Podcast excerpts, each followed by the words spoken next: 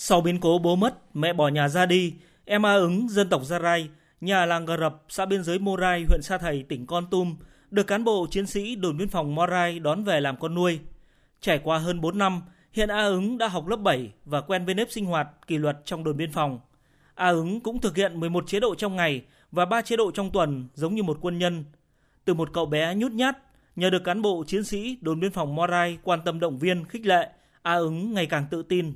Thường ngày mẹ anh quan tâm đến cháu, mẹ anh nấu cơm cho ăn, cho ăn xong cháu về học bài. Rảnh thì cháu quét phòng giúp mẹ anh làm việc. Cháu thích học môn toán. Ước mơ của cháu sau này được làm đội như các chú để bảo vệ biên giới.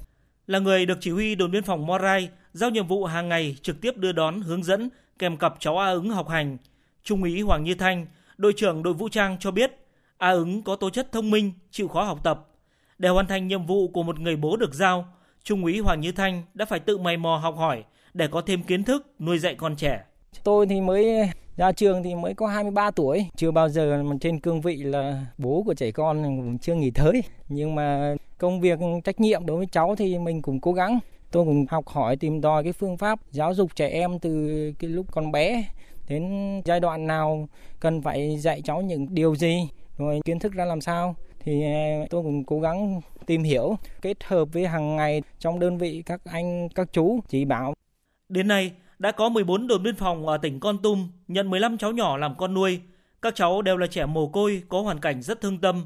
Đối với các cháu học sinh hoàn cảnh gia đình khó khăn, có ý thức vươn lên trong học tập, thực hiện chương trình nâng bước em tới trường, cán bộ chiến sĩ biên phòng Con Tum đã nhận đỡ đầu 75 cháu, hàng tháng hỗ trợ mỗi cháu 500.000 đồng.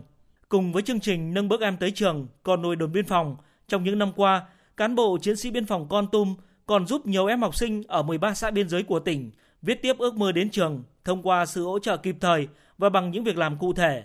Chị Y Ly, dân tộc Bờ Râu, nhà làng Đắc Mế, xã Bờ Y, huyện Ngọc Hồi cho biết, nếu không có sự hỗ trợ của đồn biên phòng cửa khẩu quốc tế Bờ Y, con gái chị là cháu Y Uyên, hiện đang học lớp 8, chắc chắn đã phải nghỉ học. Các anh hỗ trợ cho tiền học cho cháu và lại tiền ăn tiền uống, gạo, thóc mẹ ăn mua cho. Gia đình em cũng thật sự cảm ơn mẹ ăn. Hai vợ chồng em cũng bảo cháu học hành đến nơi đến chốn để không phụ lòng các anh để giúp đỡ.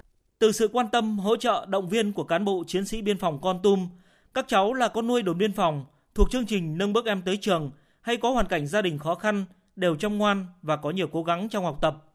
Trong suốt những năm qua, cùng với nhiệm vụ quản lý, bảo vệ giữ vững chủ quyền đường biên giới quốc gia dài trên 292 km giáp hai nước bạn Lào và Campuchia, lực lượng biên phòng Con Tum còn có đóng góp quan trọng đối với sự nghiệp trồng người nơi biên cương Tổ quốc.